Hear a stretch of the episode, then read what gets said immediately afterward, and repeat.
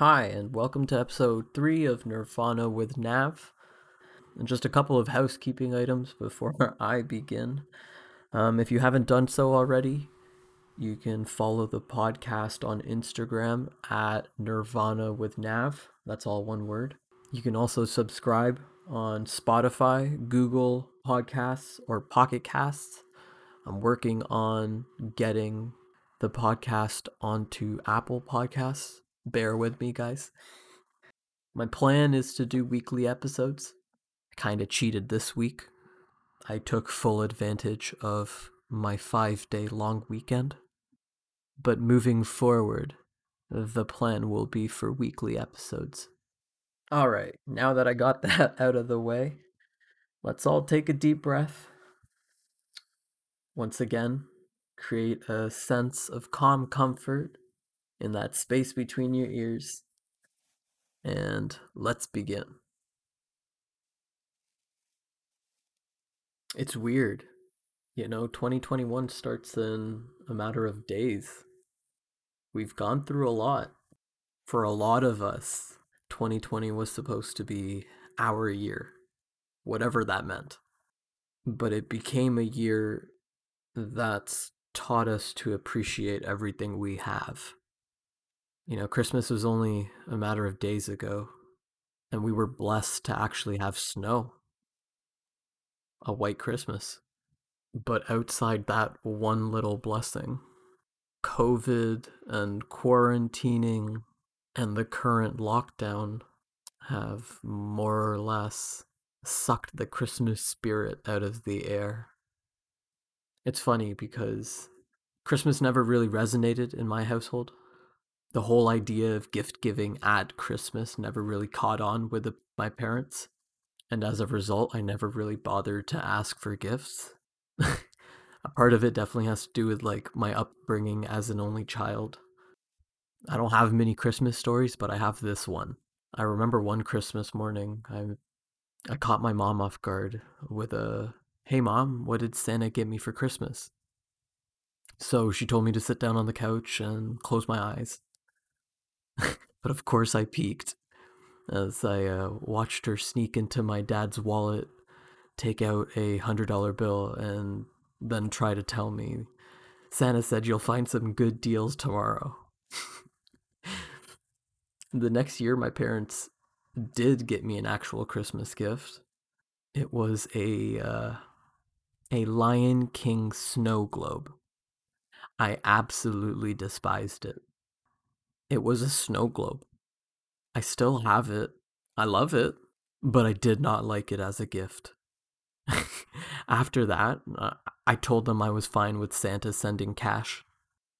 All that to kind of say that for me, the holidays and Christmas, it isn't always or so much with the gifts, but more about the memories that you make with people and the stories you can share afterwards.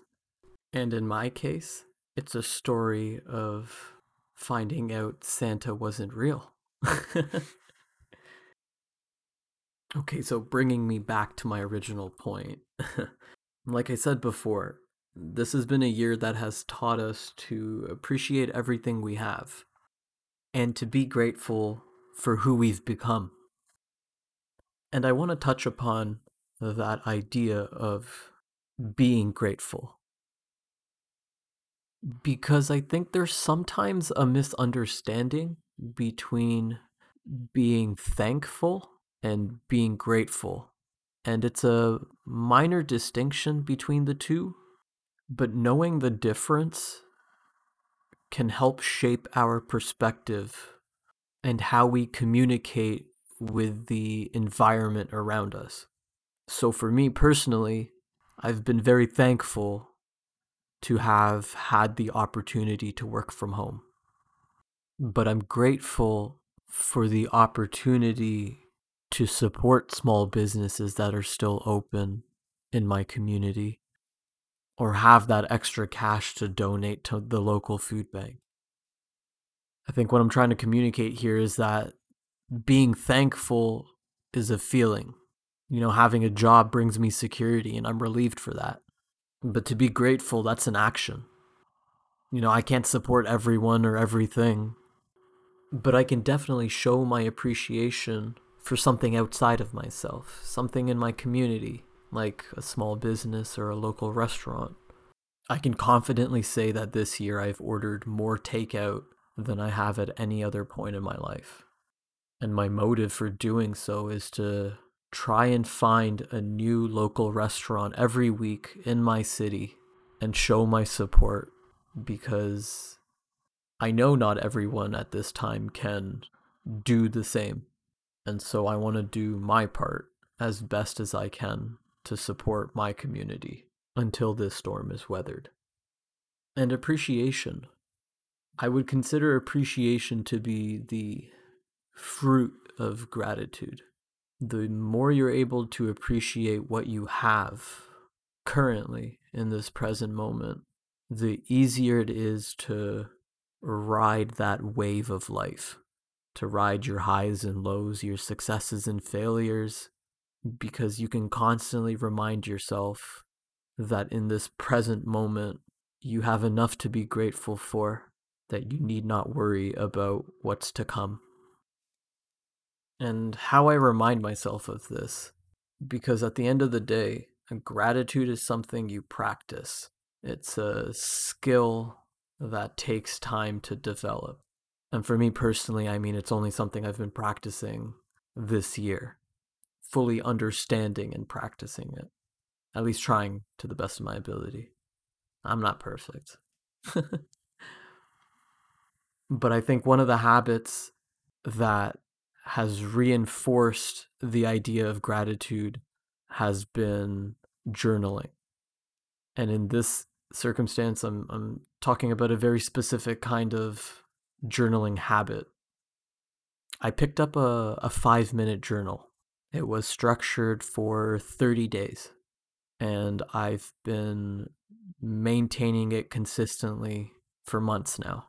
I've missed the odd evening, but I've tried my best to stay consistent. And I think it offers a framework for life that has a very low cost, but a very high benefit. And the structure is as simple as this. What I do is every morning, right after I wake up, I'll do my five minute meditation in the morning. And then I'll pull out my journal. I'll note the date and time at the top. And then I'll write out my five sections. Three of those are in the morning, two of those at night. Section one three things that I am grateful for. And it's a very interesting question to ask yourself first thing in the morning. Before you look at your phone, before you get out of bed, what are you grateful for? And it's hard because sometimes you can't think of anything. I remember when I was first starting out, today I am grateful for Monday. Today I am grateful for Tuesday. Today I am grateful for Wednesday. But over time, you begin to understand the deeper meaning behind that because Tuesday isn't always promised. So it's imperative to make the most of that one day, to make the most of that morning, that moment. Over time, you'll notice different things to be grateful for, things you wouldn't have probably considered worth being grateful for. Section 2 List out three goals for the day. They don't have to be over the top. Go for a walk, read a book. Try to make your goals as specific as possible, though, so that there's no wiggle room for interpretation. So you don't half ass yourself. If you're going to read, set the time. State how long you plan on reading for. What do you plan on reading? If you want to work out, tell yourself when. Tell yourself what kind of workout you want to do. I think it's nice to plan your day like that because there's no surprise of what's to come. And then lastly, section three three affirmations beginning with I am. And even that can be tricky at times. You know, it's 7 a.m. in the morning. I am tired, but I'm grateful for the opportunity to be up this early. So, those were the three sections for every morning and that should only take a couple of minutes. and the two sections for every evening. Section 4 Three blessings for which I am grateful for today. And this is open to interpretation. I feel like that's a word that we throw around a lot nowadays. To feel blessed. I feel like a lot of the times we're talking about really good food. But there's nothing wrong with that. That's definitely a blessing. And lastly, section 5 Two ways I could have advanced my day. And I think this is always a really good time to reflect on your day. Were you able to meet all your goals that you set out? Was there something that happened in the day where you could have reacted better? I think when you take the time to reflect, you're able to appreciate how far you've come. Because by reflecting and knowing that there's something you could have done to advance your day, you're able to understand that it's never too late to continue growing or learning or trying something new. So when you wake up the following morning, you can be grateful for a new day. You have another day to set new goals, and you can affirm yourself by knowing that you're a better version of yourself today than you were yesterday, and that you have the wisdom within you to learn from your mistakes and be better. And if you stay on top of this habit, this should only take five minutes of your day. But it's five minutes that really help shape how you approach your day, starting first thing in the morning to the last thing that we do as we end our day. And the intention that we put forth in our journal helps how we approach our day and ultimately how we choose to live our life. So, as I wrap up this final episode of 2020, I want to share my appreciation for all the support and feedback with the start of this podcast. I hope you can find some time before our next session to reflect on this year. It wasn't good, it wasn't bad, it was definitely harder than other years, but the year itself is what we made it. So ask yourself that question What kind of year did you make for yourself? And what kind of year do you wish to make for yourself starting in two days?